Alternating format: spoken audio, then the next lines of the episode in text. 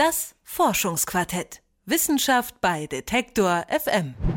Immer mehr Menschen schauen bei den ersten Anzeichen einer möglichen Krankheit im Internet nach, um was es sich handeln könnte. Da gibt es zwar viele Informationen, aber man kann sich auch schnell gruseln, was man bei sich so alles diagnostizieren könnte. So ist zum Beispiel auch die psychotherapeutische Internettherapie bei Experten umstritten, auch wenn sie immer mehr Befürworter findet. Erstaunlicherweise ist sie vor allem bei den Betroffenen selbst stark akzeptiert. Einer neuen Studie zufolge auch im Bereich der Trauertherapie. Am Universitätsklinikum in Leipzig wird über komplizierte Trauerverläufe geforscht und Detektor FM Reporter Mike Sattler stellt den Forschungsbereich vor. Trauerverläufe sind sehr individuell. Sie kommen in Wellen und sie dauern oft sehr lange an, manchmal mehrere Jahre. Die Symptome ähneln oft denen einer Depression. Manchmal entwickeln Trauernde auch Ängste. Dennoch ist Annette Kersting überzeugt, dass es qualitative Unterschiede gibt zwischen Trauer, Depressionen und Angststörungen. Und dass es eine krankhafte Form der Trauer gibt. Kersting ist Professorin am Universitätsklinikum in Leipzig. Sie erforscht komplizierte Trauerverläufe. Komplizierte Trauer. So nennen Psychologen die Trauer, wenn der Betroffene seinen Verlust nicht verarbeiten kann, wenn die Trauer pathologisch wird. Annette Kersting präzisiert. Das heißt, sie haben weiterhin ganz intensive Sehnsüchte nach demjenigen, den sie verloren haben. Die Erinnerungsbilder tauchen immer wieder vor ihren Augen auf. Bei Trauernden und auch pathologischen Trauernden es, sind es auch viele schöne Erinnerungen, die man an das gemeinsame Leben hat. Aber man ist sehr eingenommen von diesen Erinnerungen. Das Leben kommt einem ähm, sinnlos vor, also entleert. Das Selbstwertgefühl kann darunter leiden. Außerdem haben Studien gezeigt, dass der pathologischen Trauer häufig weitere psychische Erkrankungen wie Angststörungen oder Depressionen folgen. Zudem besteht eine erhöhte Wahrscheinlichkeit für Herz-Kreislauf-Erkrankungen bis hin zu einer erhöhten Sterblichkeit. Der Tod eines nahen Menschen ist immer existenziell und belastet uns auf die ein oder andere Art. Das eigene Kind zu verlieren, ist sicherlich einer der schwersten Schicksalsschläge für den Menschen. Natürlich gibt es bereits Hilfsangebote, etwa den Bundesverband der verwaisten Eltern und Geschwister in Deutschland, kurz VEID. Das Netzwerk betreut etwa 75.000 Angehörige verstorbener Kinder und junger Erwachsener. Davon sind etwa 20.000, also rund ein Drittel, Angehörige ungeborener oder totgeborener Kinder.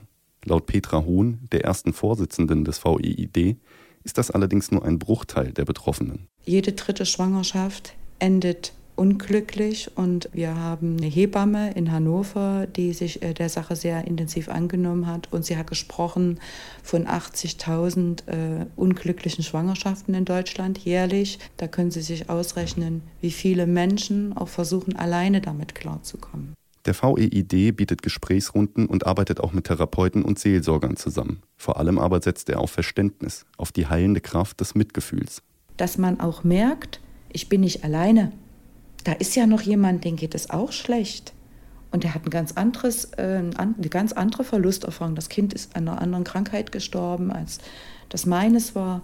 Und dieses Mitgefühl zu entwickeln, das sind ganz normale menschliche Regungen, die wir wieder versuchen zu lockern, zu lösen. Also die Ressourcen, die in dem Trauernden noch sind, wieder wach zu rütteln. Was aber, wenn die Eltern gar nicht in der Lage sind, solche Hilfe in Anspruch zu nehmen oder ihre Probleme auf andere Weise lösen möchten? Annette Kersting hatte auch Gesprächstherapien mit Trauernden angeboten. Die Abbrecherquote war ihr aber zu hoch. Viele Patienten hatten nicht regelmäßig an der Therapie teilgenommen. Sie hatten zwar den Wunsch, sich mit anderen, denen etwas Ähnliches passiert ist, auszutauschen, aber ähm, als es dann die Möglichkeit gegeben hätte, hatten vielleicht einige doch ein bisschen Angst. Andere haben gesagt, na so, selbst wenn es am Abend ist, ich kann nicht kommen, ich habe Kinder zu Hause, also ich muss mich um sie kümmern, habe kein Geld für einen Babysitter oder kein Auto. Deswegen hat Annette Kersting eine internetbasierte Trauertherapie entwickelt. Sie hat mit Eltern gearbeitet, die ihre Kinder bereits während der Schwangerschaft verloren hatten. In drei Stufen sollten sich die Teilnehmer in Schreibaufgaben mit ihrem Verlust auseinandersetzen. Die Texte wurden von Psychotherapeuten gelesen und beantwortet. Es ist ein kurzes, fünfwöchiges Intensivprogramm. Natürlich kann niemand in fünf Wochen seine Trauer überwinden. Aber darum sollte es auch gar nicht gehen. Die Trauer ist damit ganz sicher nicht beendet. Aber unser Ziel ist es ja, dass es in einen normalen Trauerprozess übergeht. Und pathologische Trauer bedeutet, stecken zu bleiben. Und wir möchten einfach gerne helfen, dass es wieder in den Fluss kommt. Kersting hält die internetbasierte Therapie auch deswegen für ein geeignetes Mittel, weil sie der neuen Lebensrealität entgegenkommt. Weil das Internet ja ein Medium ist, das gerade von jüngeren Menschen genutzt wird. Suchen ja auch nach ähm, nach Informationen über Krankheiten oder Behandlungsmöglichkeiten im Internet. Und das Internet bietet die Möglichkeit einer geografischen Unabhängigkeit. So, das kann man auch machen, wenn in der Umgebung nicht viele Psychotherapeuten vor Ort sind. Und es ist auch zeitlich unabhängig. Allerdings räumt die Wissenschaftlerin ein, dass die internetbasierte Therapieform sicher nicht für jeden geeignet ist. Wenn jemand suizidal ist, also Selbsttötungsgedanken hat, ähm, ist das sicher nicht möglich mit einer Internettherapie, weil die Distanz zwischen Arzt und Patient ist ja einfach deutlich größer, als wenn mir im herkömmlichen Patientenkontakt ein Patient gegenüber sitzt. Da bekomme ich ja viel zeitnah auch viel mehr Informationen. Ihre Therapie lehnt sich an eine ebenfalls internetbasierte Therapie an, die bereits erfolgreich gegen posttraumatische Belastungsstörungen eingesetzt wurde. Zwar unterscheiden sich die Symptome der pathologischen Trauer von denen einer Belastungsstörung, aber gerade der Weg zurück in die Gesellschaft scheint ähnlich blockiert. Die Betroffenen fühlen sich unverstanden, dadurch schwindet ihr Vertrauen in direkte menschliche Hilfe und in besonderen Fällen fühlen sie sich sogar sozial stigmatisiert.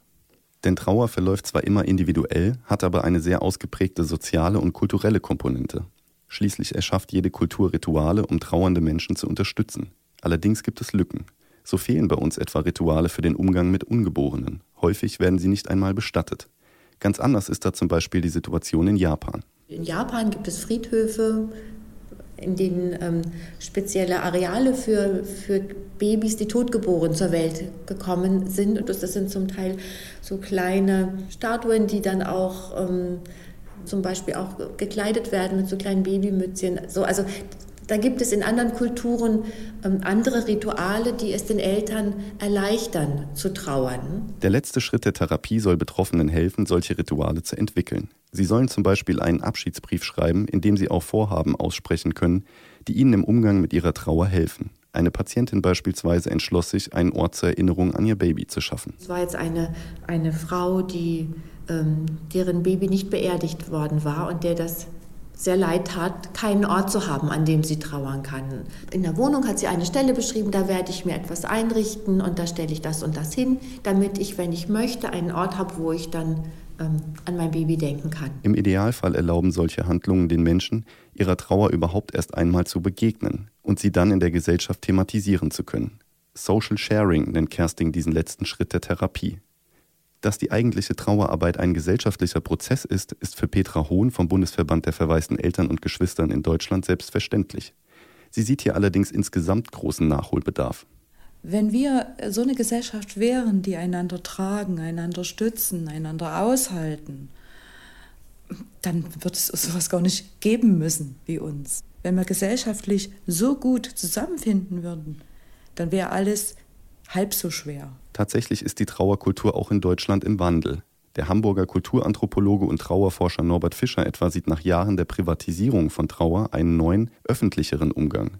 Dieser steht in enger Verbindung mit den neuen Medien. Denn auch wenn direkter menschlicher Kontakt unendlich wertvoll und kaum zu ersetzen ist, viele Menschen suchen bereits heute über das Internet nach Hilfe. Angebote zur Hilfe und zum Austausch gibt es dort bereits viele. Die Psychologen hinken da beinahe ein wenig hinterher. Das ist vielleicht ganz normal. Denn genau wie Trauer sind Therapieformen auch immer kulturabhängig. Das Forschungsquartett. Wissenschaft bei Detektor FM.